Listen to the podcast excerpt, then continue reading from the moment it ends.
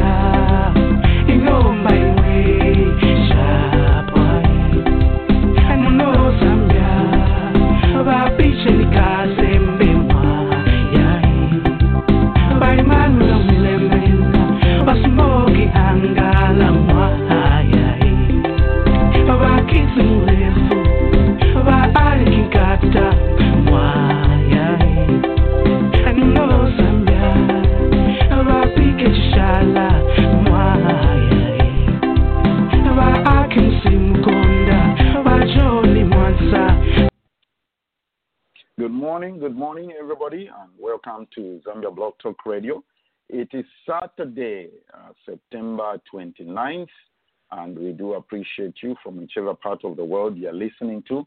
It is 10:02 Eastern Time, 9:02 uh, Central. We are broadcasting to you from Dallas, Texas. I'll be your host this morning, and my name is uh, Nathan Nkama. Uh, before we welcome our guest who has already called in from Zambia, let me welcome and say hello to my colleagues, our friends in Canada, the people in the north. Hello, Roger. Yeah, it's getting windy. Signs of good or bad things to come are showing. Uh huh. okay. All right. Yeah. And uh, the people from the Sunshine State, Florida. Hi, Matilda. Hello, good morning. I'm fine. How are you? Excellent, excellent. We have a great show today. We're just building up from what we did last weekend. It's uh, what do they call the mid states? Is that what they call Northwest Indiana? Good morning, uh, Noah. How are you today? Good morning, listeners. Morning, everyone. The Midwest is perfectly sunny and well. Excellent. All right, then uh, let, let, let's get to business. And uh, we have a great discussion today, uh, discussing issues to do relating to governance and uh, our great country, Zambia. Uh, joining us today uh, is Mr. Gilbert Temba. He is the founder and chairman of the management committee of our Civic Duty Association, or in, in short, OCIDA and uh, who, whose overall objective is advocacy, promotion, and we'll let Mr. Temba explain that. Mr. Temba is a mining engineer by profession with extensive managerial, managerial experience in the Zambian mining industry and other diverse local and international enterprises. Uh, Mr. Temba, good afternoon, and thank you for joining us. Uh, Nathan, good afternoon. Uh, thank you for hosting me today. Thank How you. are you? How is Lusaka? Well, uh, today we are blessed. We've got very good weather here in Lusaka. We've just Mhm. gone through the winter period, and uh, Yes. things are looking very bright. Uh, I think uh, I only admire my colleagues I've just been listening to in America, who also seem to be Uh-huh. enjoying good weather. Uh, and also looking forward to the elections in November. I know, right? No, we are fine. The, the, the parallels of Zambia and America, I love it when we are, all both countries are, are, are looking forward to the to the election period. Like I told you when when we spoke the other day that uh, I look at our honorable president uh, Donald Trump as being cousins with our president Edgar Lungu, but that's a topic for another day. Uh. September, you Yeah. yeah. Let, let's begin this discussion. We have, I want us to cover a lot of ground because uh, Zambia's current Mm. situation is not a Zambia uh, those of us who've been around for a while have known. Um, OCiDA, Mm. uh, our Civic Duty Association. Uh, civic duty, Mr. Temba, is every citizen's responsibility. Uh, why did you decide to form or make it into an organization? Yeah. Again, um, Nathan, may I say thank you for giving this great opportunity to share uh, the vision and mission of OCiDA, uh, why it was created, and so on, plus other matters related to governance, which I'll talk about. It is Yes. very true, to answer your first question, that it is the responsibility of every citizen in the country, uh, and it's an obligation uh, to um, to participate in, in their civic duties to the country. For example, in many ways they do it. They pay taxes. They contribute to the economic development by working. They participate in governance in elections, select the leaders. That is a civic responsibility. There are, oh, uh, these are not all uh, just uh, a few uh, responsibilities that uh, individual citizens have to undertake. However, the question is why? How come then? Why OCiDA? I would probably answer that uh, just like any political party who mobilize and lobby citizens to vote for them into office for the singular purpose of seeking political power to govern, OCiDA's mission is equally to mobilize citizens to participate in politics as their inalienable right and civic responsibility, but on a collective platform. This is the only collective and effective means we believe citizens can be heard. Uh, please note that um, the only difference with political parties in this regard, I would say, is that um, OCiDA mobilizes on a non-partisan basis. In this case, OCiDA is providing, I believe, the biggest and widest platform than any political party in Zambia uh, that uh, can provide for citizens to participate in political and economic matters of the country.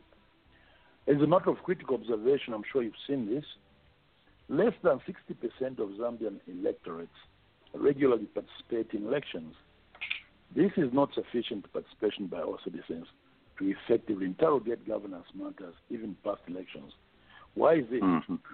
We believe it's because this large silent number of electorates have lost confidence in political parties because of the manner political parties are structured and how they subsequently fail to deliver when they are elected into government. In a, in a, in a sum up, that's what I would say why OCiDA is to create a platform, the widest uh, participation of um, Zambians in governance issues and, of course, economic issues. Okay.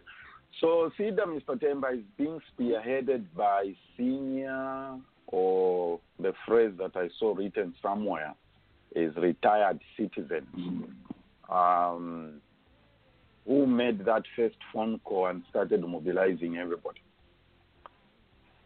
That's a very interesting question. Sometimes Uh, I forget the genesis, but um, I believe it all started in what I would call bedrooms of some of these senior citizens who were complaining to their wives and husbands about uh-huh. the evidently deteriorating governance and the economic standards in our country over the recent years, and particularly hmm. under the PF government. They were wondering if this was the same country they had laid their lives for to liberate from the British colonialism. I believe it's out of their bedrooms that this dissatisfaction moved to social gatherings, including social media, and occasionally Mm. from time to time from these senior citizens in the print media. One of them, uh, I salute, Mr. Simon Zukas, who is 95 years today. I think gathered Wow. enough courage and stopped complaining to his wife. he called a few of us, the younger ones, of Uh. course, and wondered if we lived out of Zambia not to have noticed the strange things that were happening in the country. I would say that's how OCiDA was born. It was at the inspiration of this great son of Zambia that uh, I am Mm. proud to have quickly responded and uh, gathered a few friends of mine, and we founded OCiDA. Okay. Mr. Zukas never wants to keep quiet, does he? well, the question I ask myself if a 95 year old man exactly.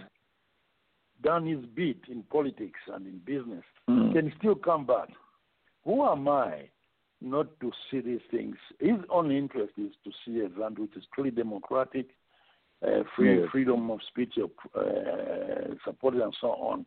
So I think, uh, give him credit. Uh, I think he will die while talking. And uh, just the other day, he issued Mhm. a very comprehensive statement on what OCiDA is going to do, including that uh, we shall campaign uh, for President Lungu's non-participation in the coming election. As you know, he has been legally challenged. So he says that's one of our missions. You can see Okay. he's very committed to good governance. Yeah. It's very true. like I are saying, Mr. Temba, for for somebody who's 95 years, I mean, I'm very young, and I have, I can tell the difference of uh, the the Zambia that I grew up and was born in, and the Zambia today. I mean, like you have said yourself, who are you if a 95 year old man can come back and say no? Yeah. I mean, for a 50 year old and a 95 year old man, I think he has seen more than I have probably seen. And he's saying to himself, Absolutely. yeah, yeah, it's very true. Um, t- to my colleagues, uh, if you need to jump in, I want us to make this uh, discussion and, uh, uh, and let's interact with Mr. Temba and uh, and uh, what do you call it? Uh, make this interaction. We're talking to Mr. Gilbert Temba. Uh, is the founding chairperson of the management committee of our Civic Duty Association. In short, Dr. Kasonso Osid, I'm sure you have seen this on the on some platform somewhere. My next question is the one thing I've observed, Mr. Temba, is that in our Zambian political and governance process, um, it's almost impossible to influence things, uh, good governance, sound economic management, which I believe some of the objectives of the organization. If you are not in government connected with the ruling party, uh, how, how does OCiDA intend to achieve this goal? Thank you. That is a question, in fact, uh, a lot of people have been asking. What's the use of simply operating like any other NGO? We Mhm. believe that uh, OCiDA should create a paradigm shift in the way politics are conducted in Zambia. And for your information, we believe that um, good governance starts with um, the electorate putting into Mm. office good quality leadership, which responds to various challenges of governance, economic management, and so on. So we will start. Uh, uh, we want to start this year, uh, in the next 12 months, with a massive civic education of the electorate, so that they can take firm control of the elections in determining the election issues and the type Mhm. of people who should stand for election, meaning what type of leadership. They must turn out first in large numbers to vote next year and, of course, another election. But most importantly, to scrutinize those seeking office uh, and, and who are seeking their vote. So CIDA will undertake massive civic education uh, on the voters to determine, so that they can also determine their own manifestos, which Mhm. they can then mirror with the prospective candidates. As you are aware, um, today, uh, a, a, a, a, a person who wants to stand for office at constituency, ward, or even presidential level goes to the electorates and reads them out a manifesto which they think will resonate with the electorate. But invariably, it's a wrong manifesto. And because they even failed to deliver that manifesto adequately, what do they do? Instead, they will take campaign materials such as stenging materials, mini meals, storage Mhm. money, etc., and uh, campaign on you on that basis. We are now telling the electorate that you should politely accept these stolen goods and money, but do a don't kubeba on such candidates. For the benefit of the listeners there, I'm sure most of them remember don't kubeba slogan. Yes, which was coined, in fact, by the PF when Yes. they beat MMD. We are saying anyone who comes there and the message is just bring you eh, so-called immediate benefits, Mm. politely accept these benefits, but vote against them. This is a quality of a poor leader. This is the quality of a leader of law integrity. So this is the kind of message we shall be preaching throughout the campaign period, any campaign period for that matter. And we believe in this way, OCiDA will influence the choice of the right candidates and hmm. not riffraffs, of course, into office, and the outcome of the election in, it, in this manner. We believe will also influence then governance standards of any future government. So we are focusing on leadership, quality of leadership in this election, to ensure that we at least achieve uh, uh, uh, leadership, which is not simply partisan influenced uh, to, to be voted into office. So that is one of our attempts in um, impacting on governance going forward. Okay, that that's a that's a mammoth task. Um, that's a mammoth task, Mr. Temba. Yeah, our politics Yeah. are 105 percent partisan enshrined, and uh, you are basically voting Mm. a party to, into office and not an individual. But that, that sounds very good, and I think we can push on uh, people who stand for elections to be uh, credible people. Uh, let's every uh, the, the Mm. diaspora, most of the diaspora people we are listening to about OCiDA and what it stands for uh, for the first time. Let's discuss the objectives and uh, what OCiDA stands for. What, what, share with us some of the objectives of the organization. Yeah. Yeah, just to comment uh, about the last point uh, you raised, uh, Mm. Nathan. You know, in today's parliament, and for the first time, of, out of 157 members of parliament, we have Mm. 14 independents. These Wow. independents won on the basis of personalities, individual personalities. And we've seen this trend, meaning they didn't agree with the manifesto of either PF or UPND. They, they have their own individual manifestos. We think we Yes. can influence equally the voters to vote for more and more independents who subscribe to good governance principles, who genuinely are committed to good, sound economic management, things like that. So I think Mhm. uh, uh, it's a long journey, but I think we can achieve a lot. Now, what is OCiDA's uh, mission? What is OCiDA's uh, vision? Uh, again, its vision really is to promote good governance and sound economic management in our country. Both issues are the, what I would call the current elephants in the room because in Mm. both areas there has been substantial deterioration. Pure, just on governance, we can talk about constitution making, constitutionalism. You've probably heard of uh, current debate, so-called Bill 10.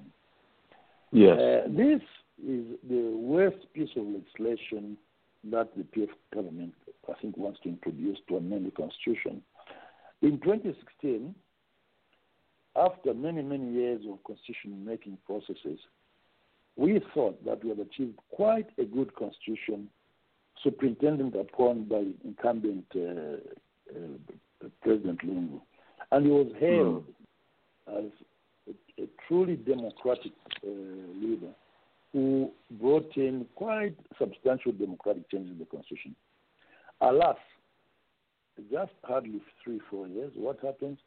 he wants to reverse, or PF wants to reverse all those forward-looking changes. For example, we had a majoritarian clause enshrined in the 2015 Constitution. He wants to remove that back to virtually first past the post. So we we think that um, uh, our focus in the area of governance is critical. Equally on Mm. the economic management, uh, I think uh, it's not a secret that Zambia at the moment is on its knees, sliding into severe economic malaise, all on account of poor economic management. We've accumulated the highest international debt as Zambia uh, in the history Mm. of this country's independence. We owe the international community $11 billion. We owe the local community another $5 billion. Uh, 16 billion. That's the official figure, but I believe it's even much higher. Now, where has all this money gone? No one can truly account for it. Uh, we hear the government talking about massive infrastructure development, but I would like to challenge them. Can they demonstrate where the 11 million went, road project by road project, infrastructure by infrastructure? It is not there. Most of it has been lost through corruption, but Mhm. significantly, overpricing, because the loans came directly without tenders from mainly the Chinese government, and there were no tenders. So it's this kind of mismanagement which has led to severe degradation of our economy. So OCiDA's vision mission basically is to focus on uh, improvement in our governance and uh, uh, economic management. That's basically, the, and then of course with the rollout programs like I mentioned of civic education, engaging the public to learn and understand the challenges posed by these um, uh, inherent weaknesses that have developed in our economy. So that's basically the purpose and mission vision of uh, OCiDA. Okay.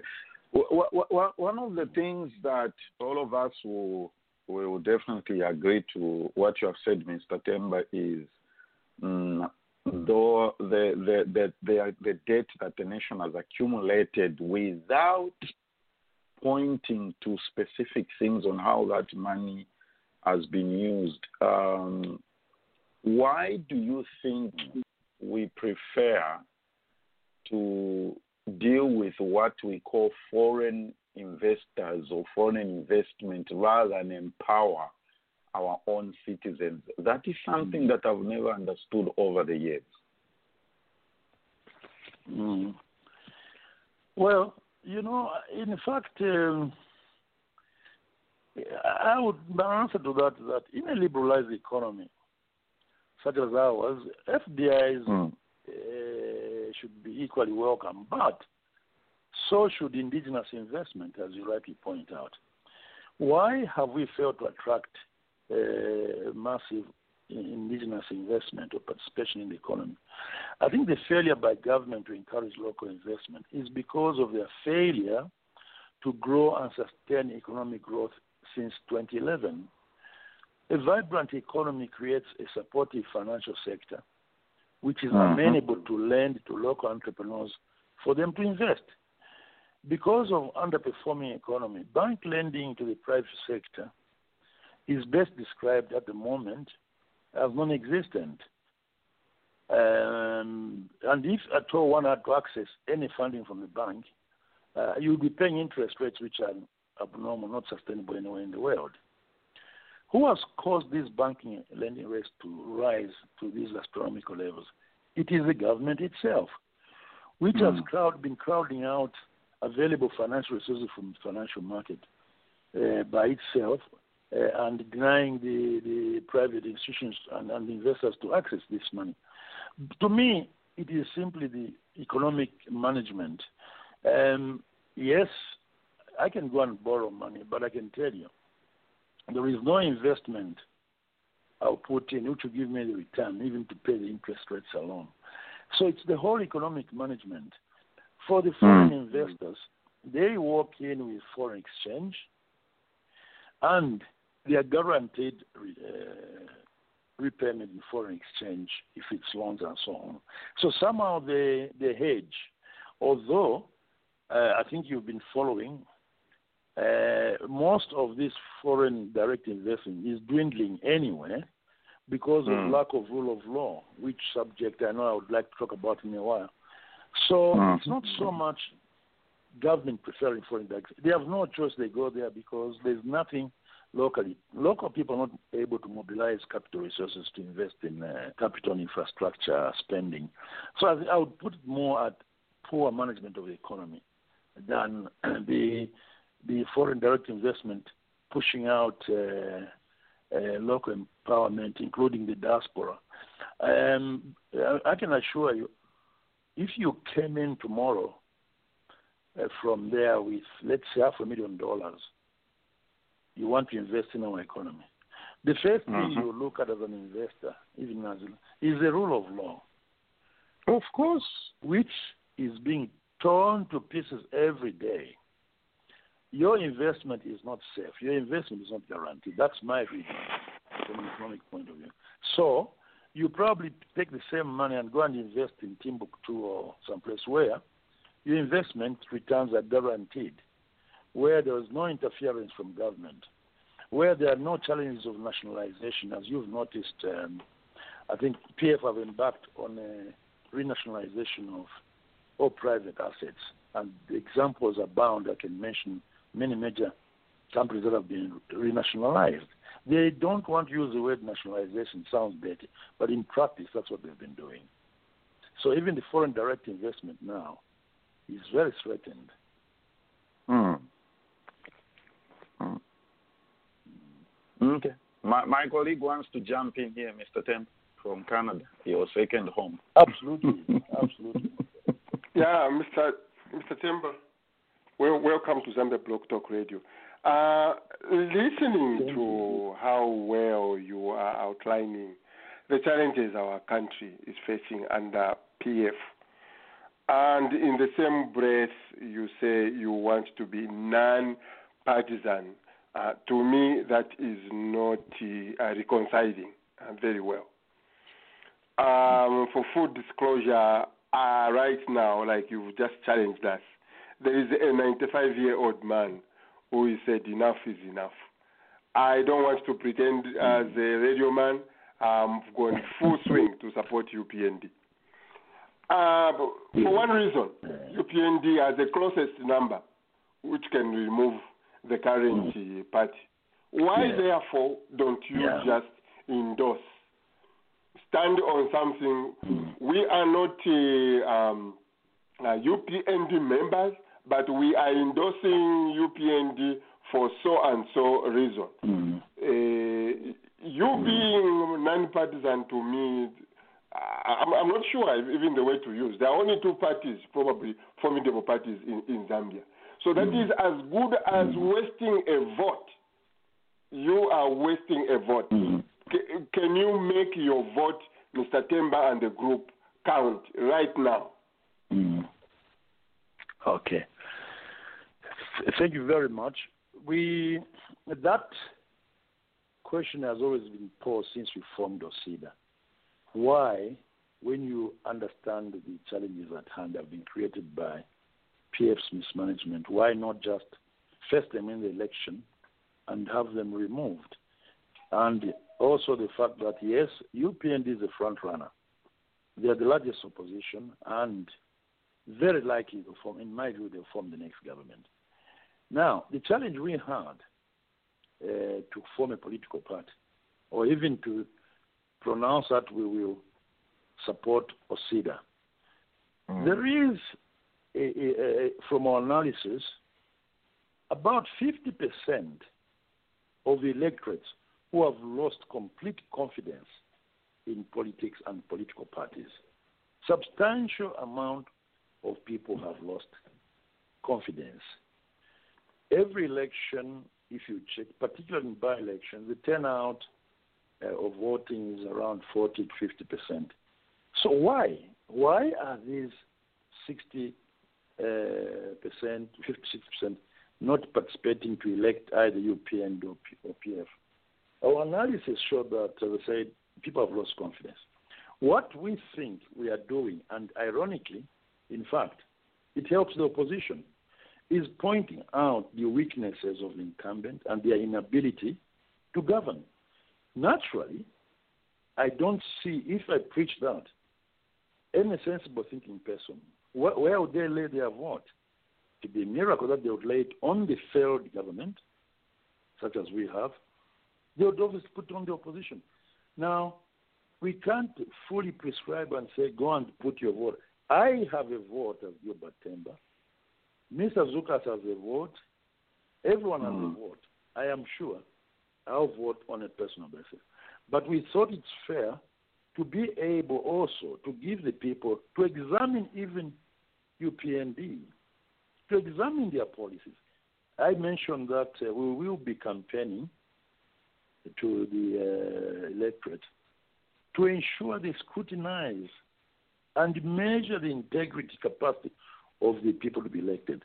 I think when you refer to UPN, you're actually talking about Hakainde Hichilema as a good leader and so on and so forth. It takes doesn't take one person to provide good governance. It takes a team. It takes the caliber quality of their people. I think I would like the people to put to test also uh, UPND's own uh, quality of leadership and so on by doing what we're trying to do. We want the people to interrogate, question the individual leaders and leaderships uh, during the election. So I think at the end of the day, don't forget, um, when PF came into power, they campaigned on the platform of pro-poor. They would reduce Mhm. taxes, they would do this, and so on and so forth. They even said that they'll create a new constitution within uh, 90 days. And what happened? Everyone, including myself, we swung and voted for PF in huge numbers. The rest is history. What has happened today? We believe that uh, part of the weakness of, or rather PF's failure to achieve those objectives was we have also an inherently weak governance system in the constitution and so on. For example, you know, we don't have a recall system in our governance system. So when a Yeah. president assumes office, no matter how he Mhm. performs, he's gone. You can't bring him back. If Mr. Kainde came in and changed his mind, we shall start crying. So we, we believe we should focus on the governance instruments. And going forward, if we can um, change most of these governance instruments, for example, reducing the powers of the presidency to the minimum as required by law uh, for a president, we will have achieved a lot. So I think um, I would that that in in the desperation to remove PF, we don't want to do what we did uh, with MMD. You Mhm. may recall that MMD in 2011 had the best performance economic, economic record. GDP in the time of Mr. Banda had stayed at 6% for 6 7% growth for a long time. Inflation was coming down. Economic performance was excellent. What has happened since PF in? There has been complete decline. All the economic indicators have collapsed. So I think one has got to be absolutely sure, and I would rather uh, not do something that we've done before, uh, like we did in 1991, where we said, if it's Kaunda, we will vote for a tree. And we did. Yes, MMD performed in many ways and also failed in many ways. So I think we should also be mindful that we don't just elect somebody to get rid of somebody. We need to be very careful going forward. And for OCiDA, we're not looking at 2021 as a be or end of activities. We shall go beyond. Our idea mm. is not just to remove bad government, but also to create good governance now and going in future. So I understand your sentiments. These have been spoken to us by many people who are simply saying, don't waste our time. We just want to remove this government and replace it ideally with um, UPND. And I understand those sentiments. But we are saying, be cautious. Mm. Don't just elect a party to remove another party. Examine very carefully that party, its leadership, its policies, and give them a vote on the basis of what you believe truly they will do. And I can assure you, a lot of people today in the opposition have said it's UPND for a very good reason. UPND were the, the, the, are the leading opposition. And even if you take the other opposition like Ambudi and so on, they have even pledged to work with UPND because they believe that's the right direction to go. I think that's Okay, let me do a follow up. That is a, uh, a wonderful um, answer, Mr. Temba, you have given. I, I still go back to um, 95 year old Mr. Uh, Zukas and to those you've uh, said, uh, yeah, those who you, are, you, you've said are saying they've lost confidence uh, in uh, politics per se. Obama recently um, told uh, in, in his speech, uh, the Democratic Convention, he, he said uh, by staying away, he was telling either the young people or those who have become cynical about politics, by staying away, it does not mean these people are going to go in uh, government. We will not make decisions which are going to affect you. So, in short, he was just saying you are just being dumb. If Yeah. you don't get involved, you are just being dumb. Because these people will make decisions, and guess what? At the bus station, you are just you are also going to be complaining about the price of gas. So, it's either you complain about fuel or you shut up, or you do something about it, that's right. or you do something about, Well, in about fact, uh, it- yeah, Yeah. our doing something about it. One of the campaigns we are undertaking in the elections is we are encouraging as many people to vote. Why? If you have a narrow government based on uh, 50% turnout, there is a question of Mhm. legitimacy. Two, our experience, if you have massive voter turnout, invariably with a change, and we've seen this. Yes. Yes. yes, And our yes. major campaign is to have as many. We've been encouraging people to.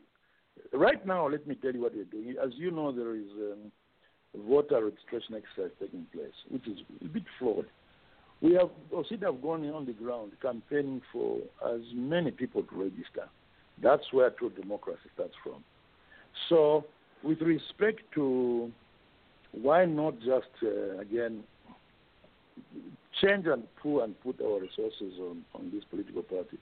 I think my explanation was based on the fact that um, our, I believe my role is to educate maybe the so-called unfortunate electors who are swayed by extended material, not to take mm material and vote for that person, but to vote wisely. Now, to vote wisely in this current arrangement, if I was a voter, I have now on the plate PF, UPND. PF probably will be saying our platform, manifesto platform, is massive infrastructure development. UPND will say, no, we shall focus on human development, we shall provide jobs, we shall do this, and so on. I would question first PF. Now, tell me uh, what massive infrastructure development means and what is the benefit to human development. Okay? I'll question you, PND. Good. What is your plan for creation of jobs? What is your plan for? We need to look at the long term, not 2021. It would be dangerous mm-hmm. just to focus on 21. Again, I want to repeat. It's very easy to throw, I mean, to to do what we did to Kaunda. That was correct. And then the question was, who do you vote for? People said even a tree would do for me. Meaning, we wanted to get rid of this bad government. So I think beyond this, we must consider what happens after election. I would like to create a, an electorate which demands accountability, even for the future government. Put them on a pedestal and say, if you do this, we shall do what we did. There has to be either a recall system, there has to be a way of ensuring that the members of parliament we elect are not 100% partisan. They're, they are responsible to the people, they're not responsible to their party. That is the kind of education we want to embark on. So I think change, in my view, is necessary for 2021, but change must be predicated on uh, something which will guarantee better management of the economy and better. And the, I think uh, the people have the right to interrogate UPND, uh, Harry Kalaba's party, and so on, exactly what they will do. They have never been in government to be tested, so people rely on their promises and commitments. I think one can say that uh, read my lips, don't listen to what I say carefully. So I would hope that um, we will mount that kind of campaign and the people resonate. And we notice that people, Zambian people are very good responding as they did in 1991, as they did, of course, 2011. So I wouldn't worry much about OCiDA's position as such. I think we've put in sufficient effort to educate the people correctly. Mm-hmm. Last question, Nathan. La- last question. Can, can Mr. Temba tell us the, ask question the, the, the mood? Oh, oh, you have more time. The mood in the in the in the country, uh, Mr. Temba. What would you what would you say, especially Lusaka and the Copper Belt? That's my last question. Sorry, M- M- Ms. Lucas. Oh, good. Yeah, Mm. thank you. Oh, yeah, the, the lady, we, I would love to hear a question from. But anyway, Yeah, to I know. that question, the mode, the mode is uh, politically very bad.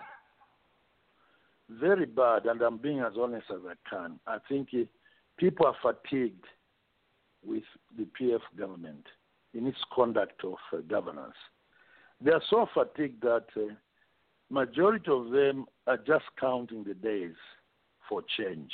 That is as honest as I can be. And uh, where I'm sitting at home, excuse me, I have um, uh, people waiting for me here. In 19, 2011, they used to wear Mr. Sata's badge coming to work. And that's Mm. four or five of them. And they used to wear, instead of wearing my home uniform, they were wearing PF regalia. the same people here, maybe minus one or two, are now wearing UPND regalia. Huh? Openly, which was unthinkable a while ago. That is how desperate people want to change because they believe that uh, PF have underperformed significantly. And there is evidence to that economic management, governance. Uh, would, to say the least, it's been a disaster. You yourselves in the diaspora are able to follow what's happening. So that's how I would describe the mood, particularly in Lusaka and the urban areas. Maybe in the rural areas, people take time to change. They're not as well informed, our poor brothers out there, but not along the line of rail. I think people are very determined to change the government. Wonderful. Mm. okay, Matilda. There was a question, I think, from. we can. Thank you so much. Sorry, Nathan. Uh, no. All right. Uh, good afternoon and good morning, everybody who's listening. My name is Matilda uh, Mava Lucas. And um, thank you, Mr. Temba, for coming on the show. Everything you have said has been so enlightening. So, um, my question, or it's a comment type of question, is um, in the past, uh, political parties like to encourage the youth in before elections in such a way that they feel so empowered. But by the time the elections come, the youth do their part. The political party, whichever one you want to choose, uh, comes on. The youth are forgotten. So this time around, uh, what Right. kind of programs are there to ensure that the youths are not just used for their votes? You know, uh, this happened when I was back in the UNIP MMD days. I was a youth. Man, we were excited. but when push came to shove, they shoved us, you know. So, um, and Yeah. this is happening now. The youth these days are more vocal than we were back then. But uh, what programs Mm. are there for the youth, and how do you plan to incorporate them moving forward? Good. Yeah, very good question. In fact, uh, I'm glad you give me the opportunity to comment on what we believe uh, is the role of the youth, and not just OCiDA, but the country. Uh, very quickly, you, you heard a story once when uh, some youths tried to demonstrate. Recently, they were stopped. They had to go in the bush to air their grievances. It was the most embarrassing moment for us as a country where we literally na- nailed on the necks to use the famous American uh, George Floyd thing, they they couldn't breathe. That was very embarrassing. And uh, as OCIDA, when we launched, we pronounced that um, OCIDA should be for the younger generation, not just to participate, but in fact to take leadership. I mentioned that the people who started this organization, uh, in fact, the registered trustees, all of them above 70. For some of us who are uh, early 70s, we are the next stage. Now, we do have in our uh, directorate uh, a youth development wing, and that wing will not be occupied by anybody above 30. We Mm. want the youth to design programs and which OCIDA should finance and support. Tragically, it is a long shot because it starts off as a long way because the government itself, even in the constitution, they don't have anything on the youth development. It is just a cliche that just cliches they have. We think that the youths must design their own program, not us. I have no right to say how I would like the youth to develop. First, youths are more computer savvy, they are well traveled, they are well educated. If Zambia is going to go forward, I think it needs youthful young leadership. Uh, to just to illustrate this, I don't know whether you remember uh, at independence how old Ke- Kenneth Kaunda was as the president of this country. He was 39. And his cabinet average age was 35. Can you imagine? Uh, I'm sure, Mom, you must be older than 30.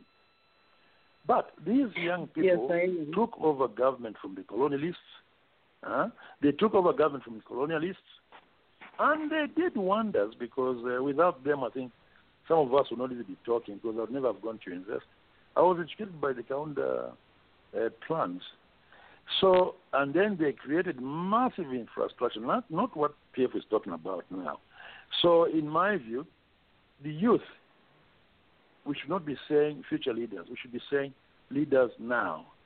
Uh, I am a strong proponent who has said in the Constitution, we should probably put it close that anybody above 60 should not uh, qualify to stand as the president of Zambia. So we are very committed to bringing, but we don't want to design programs for them. Right now, they are busy working on their own internal manifesto as are young people, because only they know what they want best, and we shall support those kind of programs as OCIDA. Okay. Thank you so much for that response. Um, and just this is just a comment, and I'll let other uh, callers ask their questions. I think when the youth try to do things, or when they are told they can do this, the in quotation marks the tradition aspect of it comes in to say, "Mule pusha, you should ask questions." Mule pusha vakalamba. You know, it's like we revert. We say you can do it, and then when we are, we we're doing it, then you're like, "Ah, well, well, no, no, no, no, ask vakalamba." And yes, I am Uh. over 30, in fact, over 40. but yeah, Yeah. thank you so much. Uh, there you are. You should have been president and retired by now. no, there's I'm that point you, raised. I'm It's again cultural thing we have. Eh? Yes, Uh, we, it is. unfortunately, uh, I don't know. Zambia, we have these cultural challenges, uh, including women, the way we deal with women. Uh, you know, even if you have a child today and there's a boy and girl in your house, you always say it, the boy, don't wash plates, that's for the girls. With the girl, you say, go and help mommy to wash dishes. So it starts with our own homes, our own inherently cultural weaknesses. Eh? We don't believe that umwana alakula in our context. You've heard this in. Umwana kakula. You find a 50-year-old son living in a father's house because we've allowed it. We should have a paradigm shift in that area, and that requires massive education, starting in primary schools. That women are as good as men. Women should do what Mm. men do. Young people are the not future, but leaders of today. Not use them as cadres. So it's a paradigm shift. But in OCIDA, we believe that it's the only way to go is to start massive education. to Both, if, if let's say OCIDA was government today, number one, I would set up massive education curriculum for gender balance for youth development in schools, not outside.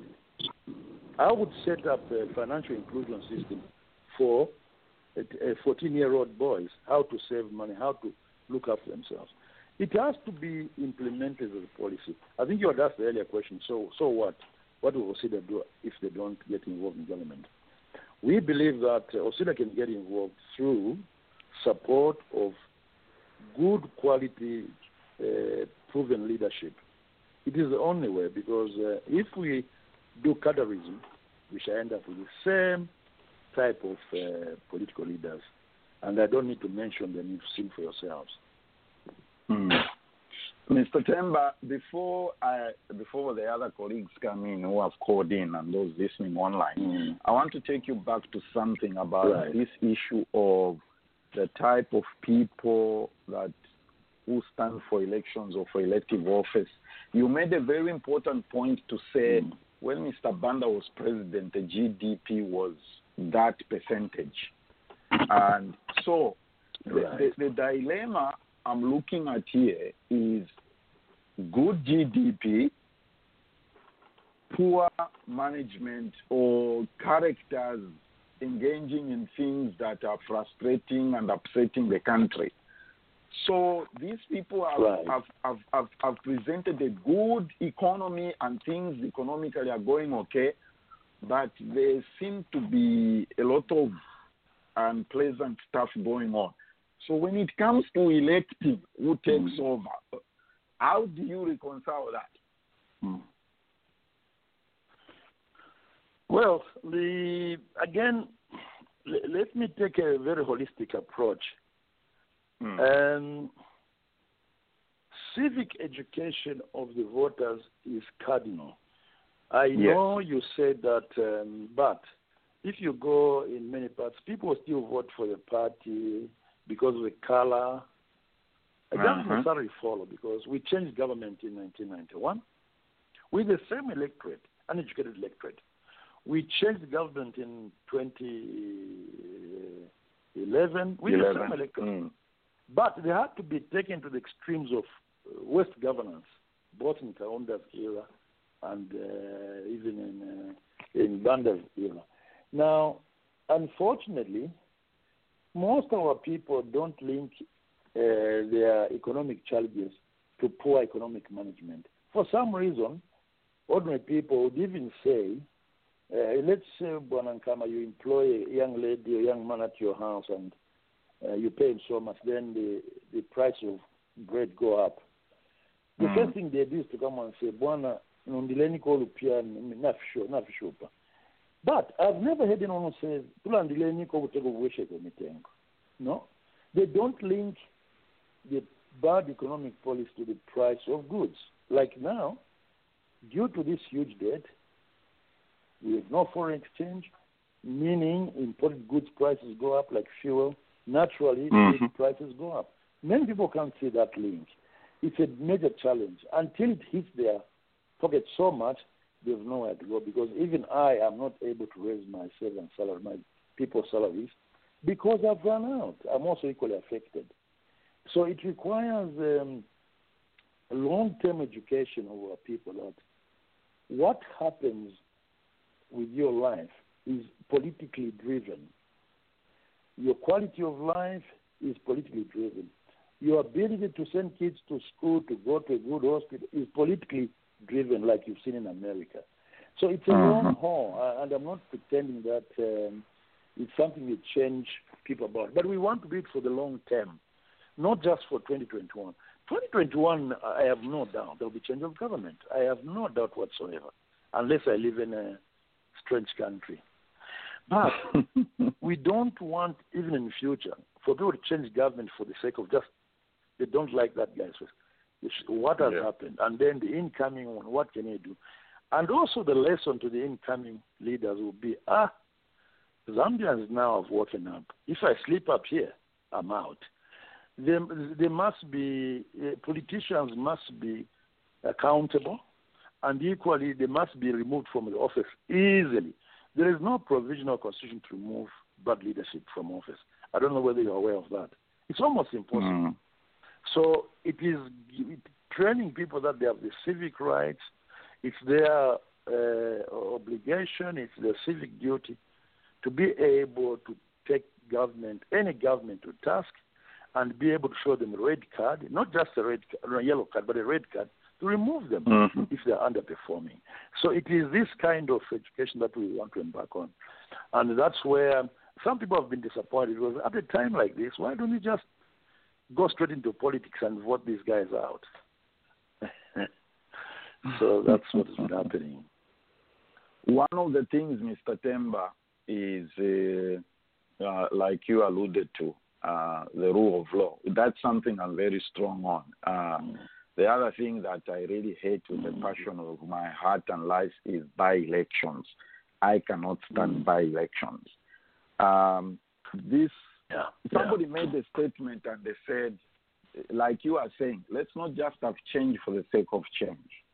And somebody, I also heard somebody mention, I won't mention their names, or national, Zambia national media, they said, the nation is tired of both parties, PF and UPND. It's like they are saying, let's have, the point I'm trying to make here is, like my friend Roger alluded to, you are mm. on the ground. Let's address this lawlessness being exhibited by PF cadres and UPND cadres. Mm. Uh, to what extent? Mm-hmm. I want you to comment on this. Like, we are, to what extent can we allow this to render the police ineffective, Vatemba? I mean, I've seen videos mm. of cadres mm. just, I mean, totally mm. disrespecting and making a police officer look like he, he has just borrowed a uniform. He's not a police officer, you know. So, uh, how are we going to deal with that Yeah, going no, that- forward? Yeah, I think now, uh, let, yeah, let's let me just talk about that rule of law in that context, Mm-hmm. uh, because there's so many areas where rule of law has collapsed, and there are Yes. Burundi and London, for example. But let's talk about that where cadreism, which is very dangerous, has taken over the management of our affairs. Uh, I'll give you a simple example. Uh, I live um, very close to Great East Road, if you remember. Great East Road is the Regior carriageway. One day, I was driving from my office coming home on Great East Road.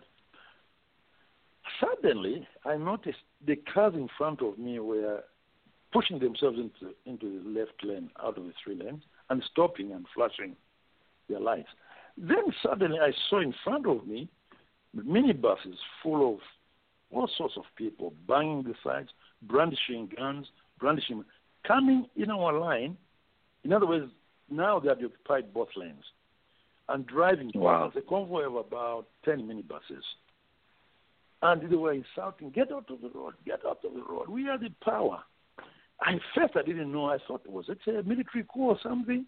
But it wasn't. It was PF cadres.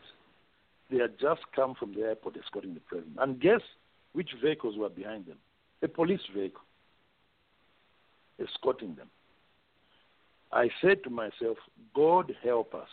We've reached the end of our sensibility. We've reached the end of freedom of movement. If a car that can block a road and just throw me off the road, and then Mm. pass casually and so on, and escorted by the police. Now, what has happened? My view is this: the uh, the PF government have destroyed all institutions of governance which provide good governance. The police, electoral commission of Zambia, uh, anti-corruption commission, including economic institutions like Bank of Zambia.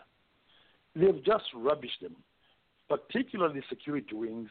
They've destroyed them. That's why even policemen know what to do best when they're confronted by PF cadre. They fear to lose their jobs. They are so scared.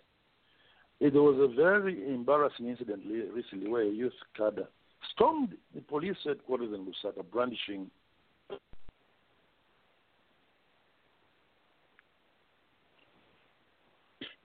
Okay. Uh, his line has dropped. I hope um, he hasn't uh, uh, run out of uh, uh, units. Well, it's, uh, it's, it's, it's one, uh, one hour. A lot of these um, uh, connections, just after one hour, they drop.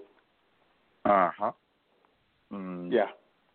So Okay, let's wait and see if he will he will he will he will call back in. Um, good morning. Where, where's Dr. Patrick? I saw Dr. Patrick here. Dr. Pat. You- see, here, is my comment to some of the things that you have discussed, Roger. It reminds me of this issue we have, those of us who live in the United States. Um, um, i- i- i- is this uh, Blair here? Uh, where you have white old men making laws for women. You understand? You see the point I'm trying to make, Matilda? this issue of uh, hello, Matilda. I'm here. I'm here. Yeah, oh, yes, I'm here. You, you, you see this point of white old men trying to make rules or laws which affect women. Huh? Right. Uh, what kind of nonsense is that? Okay, Mr. Temba is back. Continue, Mr. Temba. Uh, hello.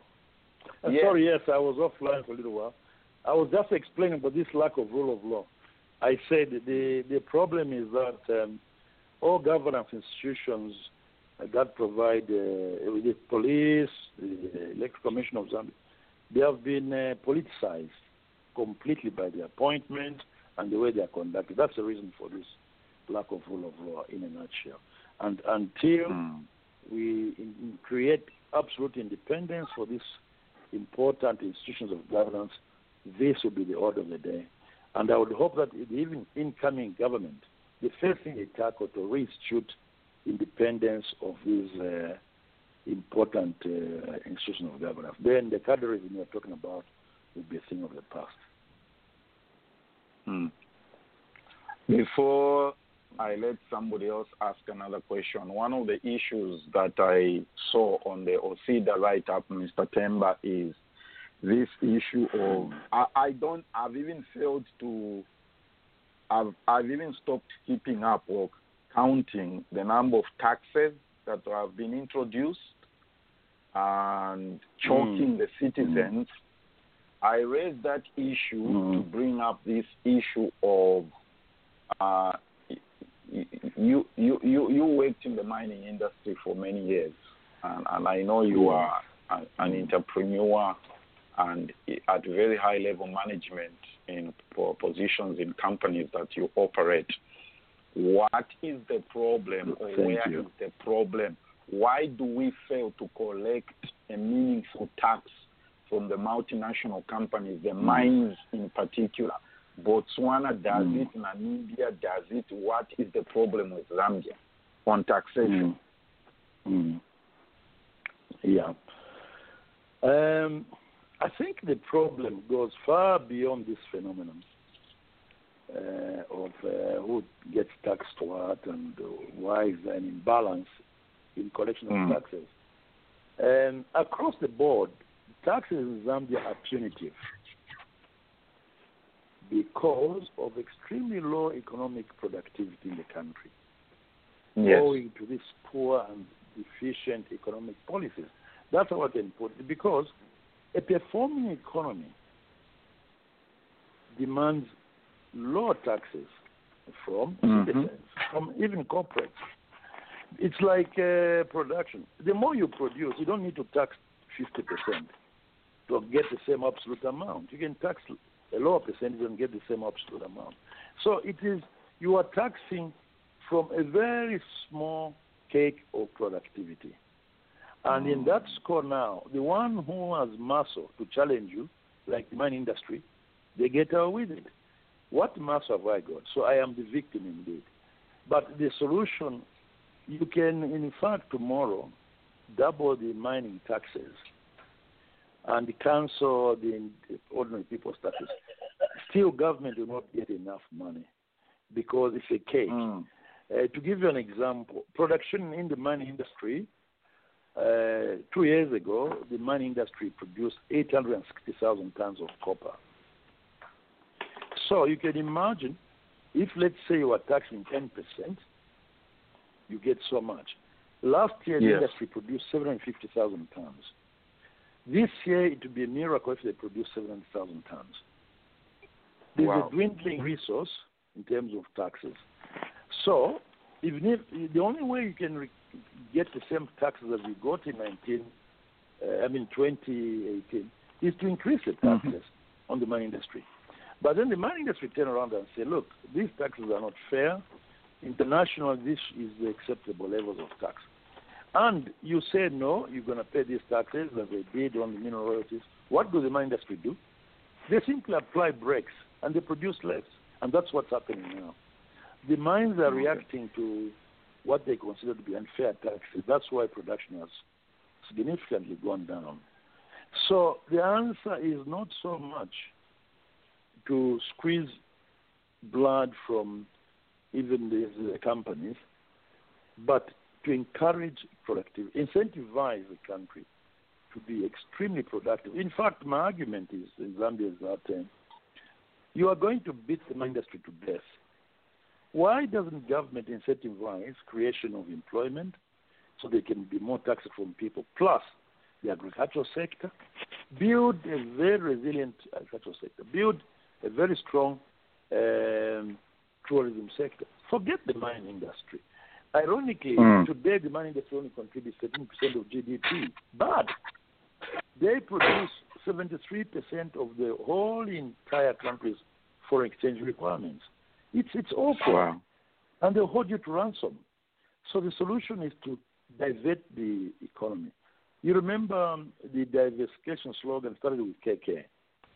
Mhm. What has happened to that? Zambia has never diversified. Politicians pay service. So it's economic management much more than uh, the tax paid by this guy or that guy. Government does need taxes to develop or to pay wages and so on. But the cake is getting smaller and smaller and smaller.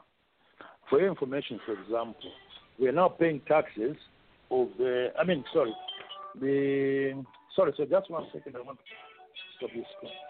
The government is paying, um, I mean, of its budget this year, the government was planning to pay 40% of its budget allocation to service debt, 50% to pay civil service emoluments, left with 10% for development. That's why there is this decline in GDP growth of projected between 5 and 5 and uh, uh, 3 and 5 percent minus. So it's really the economy. It's a cake. The bigger the cake, taxes are no longer an issue. You can bring taxes to as low as look at uh, uh, Saudi Arabia and the, Mhm. uh, the, the Gulf regions. People don't pay tax. Why? Because the productivity in that nation, from whatever they do, is so big that they don't even uh, tax their their people. They don't in in uh, in uh, Dubai. There is no personal tax. Mm. In Libya, in in Muammar Gaddafi days, instead of people paying tax, the government were paying them tax to send their kids to school. So I think that, that that's how I would comment on that. It's not so much division of who pays tax and who doesn't pay how much tax. You are eventually going to skin everyone to death in trying to extract as much money from these people. Yeah. Hello? Okay. Let's Uh, take sorry, a yeah, question. sorry, sorry. Mhm. Let, let, let's take a question here. Um, two two four. Is this Blair? Yes, Two my six- brother. You, yeah, you refers to me. So thank you so much for doing this every Saturday. Uh, brother Temba, thank you for the good work you're doing. Uh, Thank, thank you, Nathan. Thank you. yeah, we thank God for the work, and uh, uh, it's not really a question, but I think I'll put it a question in there. Mm. Uh, the, the thing with uh, our nation, like you said, the challenges are huge. When we look at uh, the, the program that were there, uh, the first government that we had under UNIP, of course, and then we had Yes. MMD, and then we had uh, PF. So it, Mm. the, the question really that we need to ask ourselves is uh, number one, we've tried uh, different parties so far. We're on party number three, Right. And the problems are still growing. Mm. So maybe it's not the rider, maybe it's the horse that needs to be, you know, worked on. and thank you for doing. Yeah. thank you for doing the civic work because what I believe is um, until we get every Zambian to take ownership of our government, of our country, of our resources, Mm. we are really beating about the bush. Because when you look Right. at um, these challenges, for example, uh, I think, uh, Reverend, you made a comment regarding uh, partisan politics, these uh, cadres, the way they behave. Mm. Uh-huh. This political violence thing, we need to do some education even on that front because I remember the way Simon Mwansa Kapwepwe was treated, you know, stoned. So the violence is not just specific to one party. There's been violence from the beginning. Right. And we've seen what has Right. happened in, even to, uh, I don't want to say these are political assassinations, but we've had uh, issues with uh, people being killed. Ronald Penza, Paul Tembo, Yes. Wezi Kaunda, all these things. So when Zambians Yeah. engage politically, we need to probably first educate everybody that we are all citizens of uh, Zambia. We have a stake in our Mhm. government, stake in our resources, such that even when you're negotiating with Vedanta or with whatever gold mining entity comes to Mm. Zambia, every Zambian should be part and parcel of that transaction. Yeah. These are our resources. Mm. These are things that can build schools, that can better our lives. So Mm. you we have a bit of heavy lifting to get every Zambian to engage first, to know what their civic Absolutely. responsibilities are, and to understand Mm. what their constitution says. We have a beautiful constitution. but Unless every Zambian understands their rights, their obligations, Mm. Yes, we pay taxes. Why do we pay taxes? And Mm. what can we do to ensure that our tax dollars and our resources are used for our benefit instead of enriching foreigners? We've been enriching foreigners from the beginning. Yeah. So I ask Mm. that uh, maybe you speak to uh, why Zambians are reluctant to understand their civic responsibilities. Because we're very quick to ask for government for help, but we never ask ourselves what can we do to what we can do for government. make it better. So I'll Yes, stop there, and that's all I have to That's a Thank good. Okay, thank you. The, I think it's a very good uh, point again, and hence OCiDA. It is precisely Hmm. the issues you've raised why OCiDA. Um, Mr. Zukas uh, and the people I, I mentioned who are part of this organization are former politicians. They worked in the UNIP government. They worked in the Chiluba's government. In fact, Mr. Zukas was a minister there. They've worked Mhm. in the um, Levy Mwanawasa government. They've worked in the this current government, like Mr. Bob Sichinga, who's with us, was recently cabinet minister in uh, PF. The question is why that, as you rightly say, we don't seem to get off the ground like most other countries have done, uh, even within the region. They have improved their governance and so on. Uh, one things that I am aware of, we all still have inherently weak constitutional arrangement. Why? It will surprise if I say we are still working on what we call the independence constitution. The constitution bequeathed to us by the British. That's the constitution we have today. All along, we've just tweaked little changes here and there, but it's substantially the same constitution. No country can afford to use independent constitution forever and ever. Every country that has had an independent constitution, which was crafted to allow for the transition, has changed. They now have developed, if they're a democracy, a democratic new dispensation, a, a new constitution. In Zambia, you will recall we've had numerous um, uh, processes to amend the constitution. I think we've had six or so commissions of inquiry. Why is it that even after this, we still are tinkering with the constitution? A case in point, in 2016, we thought we had arrived. We made what I would consider to be, and many many people consider to be good constitution, signed into law by the incumbent president. Why is Hmm. it that exactly four years we want to change it? It's the only reason why, and that's my belief, is PF want to create an advantage for themselves. Simply, they want to create a provision for President Lungu to stand again in what we're calling third term. That's the whole essence of this amendment. So, as long as we allow this kind of changes by politicians, we will never have stability in governance and so on. It is a major, major contribution to our poor governance, is this constitution. Yes, people argue that, yeah, but we do have a good constitution. Not in all aspects, not in fundamental aspects. I believe we need to have a comprehensive discussion as a country and change the constitution, at least to reflect as closely as possible to a truly democratic, independent uh, country. And it's not the people, you know, people re- require good leadership to do anything, including amendment in the constitution. It's very difficult for people. The only way people react is what they did in Sudan to change the constitution, is what they did in Egypt, what they did in other Northern African countries.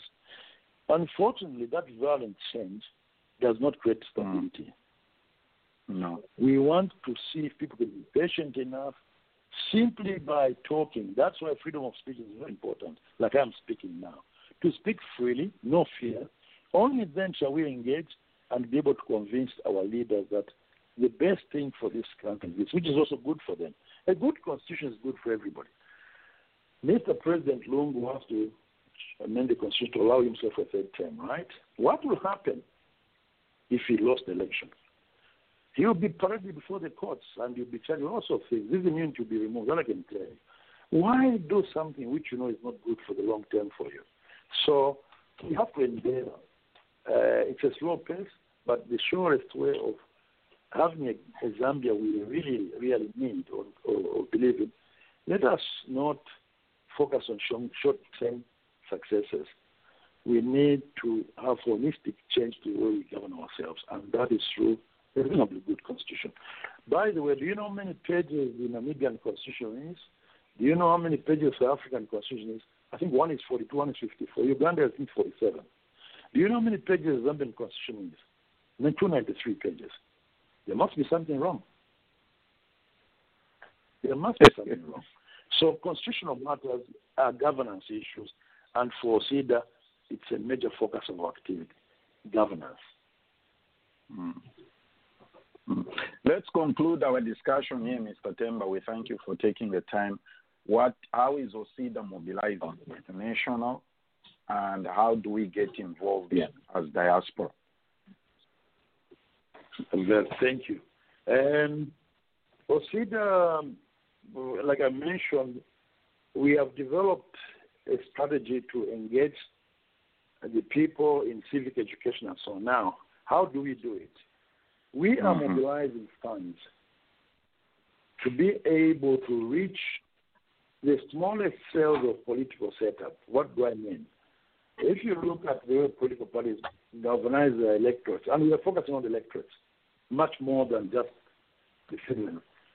They have wards, they have constituencies, they have districts. We want to replicate that purely on a non-partisan basis.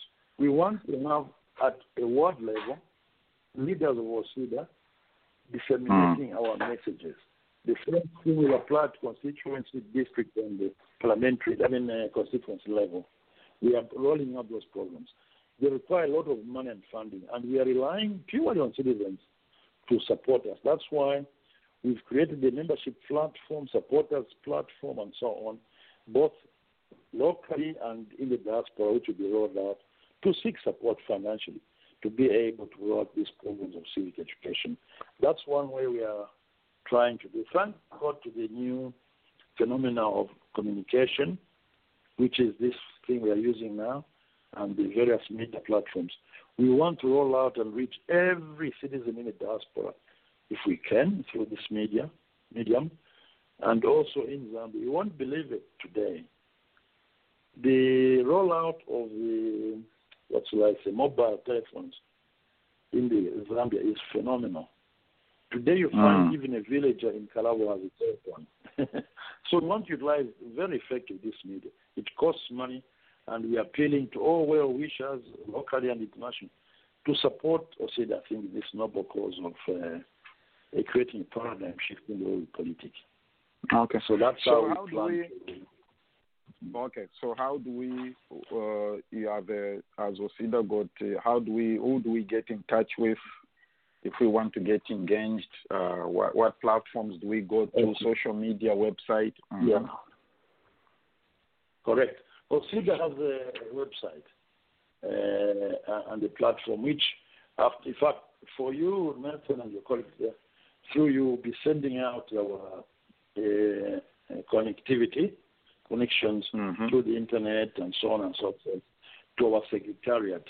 Uh, otherwise, we are rolling out these membership schemes, supporters clubs, and uh, supporters and so, on throughout the country. So we're trying to work out through the electronic media and so to reach out.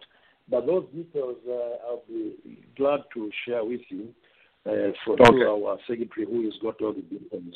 That will be done soon. But we will go on the OCiDA. Uh, we have a OCiDA Facebook, which we will be announcing so that anybody who wants to reach us can use that platform. Where all the information about OCiDA, membership, programs, its vision, mission statement, everything is on that platform. Mm. Excellent. All right. For those listening, OCIDA stands for Our Civic Duty Association, OCIDA, and I believe if you search for that uh, uh, organization on Facebook, you should be able to to find it. We need to get engaged. The key thing here is uh, civic education. It's critical. It's crucial. Mr. Temba, thank you for sharing the thoughts and uh, taking the time to be with us today to discuss uh, wide range of issues concerning our our country. Thank you very much, Nathan, and I'm extremely pleased that you gave us opportunity to share with your colleagues there about our concerns, and I'm sure they really not with the concerns of many people in, the diaspora who love Zambia and will continue to engage. Thank you very much. Excellent, excellent. You have a wonderful day, and uh, we shall be in touch Same concerning uh, engagement. Yes, sir. Absolutely, I'm so delighted. Thank you very much, Nathan. And thank you to the other callers who came in. I'm most delighted for the wise counsel. And we do truly take into account those comments, man, because OCiDA is new. And we want Mm. to ensure that we take into account various views and opinions and uh, develop them. Thank Mm, you. Excellent. Thank you, sir. So the name of the you. that was our show, everybody. Thank you. Mr. Gilbert Temba is the founder and chairperson of our Civic Duty Association, in short, uh, OCIDA. So let's search for that on Facebook and I believe a website so that we can get engaged and uh, ensure that uh, our country ex- needs to have that transformation that is required in governance and good, uh, uh, what do you call it, uh, economic management and all those issues to do with that. Okay. Before we end here today, we have a few minutes remaining. Uh, I want I, I want to read the statement. I had to re- I had to write this down for me to to just read it out. Let me first point out that uh, this radio show is independent of any political affiliation. Although, as individual members, we do support and we have that constitutional right to belong to a political party. There is nothing wrong with that. Okay, let me read this statement. ZBTR's policy is that each, individual is responsible and accountable for the statements that we or they make. Uh, However, statements made lean on implying or giving the impression that that's a radio show's position, it's imperative that the notion is corrected or addressed. I am saying this because of what happened last Saturday, September 22nd.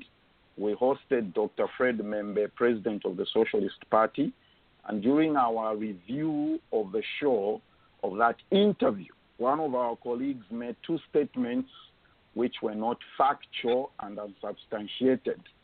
That first the first point is at the launch of the Socialist Party, the crowd composed mainly of Cubans. That statement was not accurate because there was only one Cuban, and that was the Cuban ambassador to Zambia. Secondly, it was also stated that our Dr. M'membe has been given money. Although all political parties are funded by well wishers and supporters, both local and foreign international, that statement is insinuating that Mr. M'membe has been bought or financed by foreign adversaries of our country. We do not have any proof of that, and we categorically state that that's not the position of Zambia Blog Talk Radio. That's the end of my statement right there. Okay, please, everybody, note that eh, each individual, every person has got a right to belong to a political party. And let me just say it clearly here because it's a public statement, it's known. Okay, please. There's nothing wrong with my friend Roger saying is UPND. It's not the sin. That's not the worst statement anybody can make in the world. All of us here have got political affiliation. Some of us choose to say it publicly, some of us choose not to say it. So, my dear friend, I thought I should clarify that because I've received a lot of messages and there's a lot of things going on on social media that Zambia Blog Talk Radio has become a UPND platform. It is not a UPND platform. Our the members and those of us who do the work here, we have a lot of contributors who come here regularly. Matilda, Noah, uh, Dr. Gasonso, Dr. Patrick, and so which part are you going to say Dr. Patrick is? PF? Let me ask him. Maybe he's here. Dr. Patrick, where is he? Dr. Patrick, you've never told me if you are PF or UPND. Dr. Pat. Yes, yes, yes, Muikalini. No, my my my my my party affiliation is uh, the people of Zambia, in Zambia as well as the diasporan uh, family, and uh, I support any party that will stand and promote the eight principles in which we've talked about throughout the years. Yes. So, um, a party that promotes and will stand on those eight principles, and then I will support them. But as the at the present time, I do not have permanent friends of parties, and I do not have permanent enemies of parties. I just have those permanent interests. All right, I like that. I do not have uh, people, the parties, the people of Zambia. Eh? Thank you, everybody, for tuning in. Let's go back in for open forum, and uh, that's our that's the time when we, we bring out our best eh, on open forum. Let's all call back and do that. Join us next week again as we continue discussing issues concerning our nation, Zambia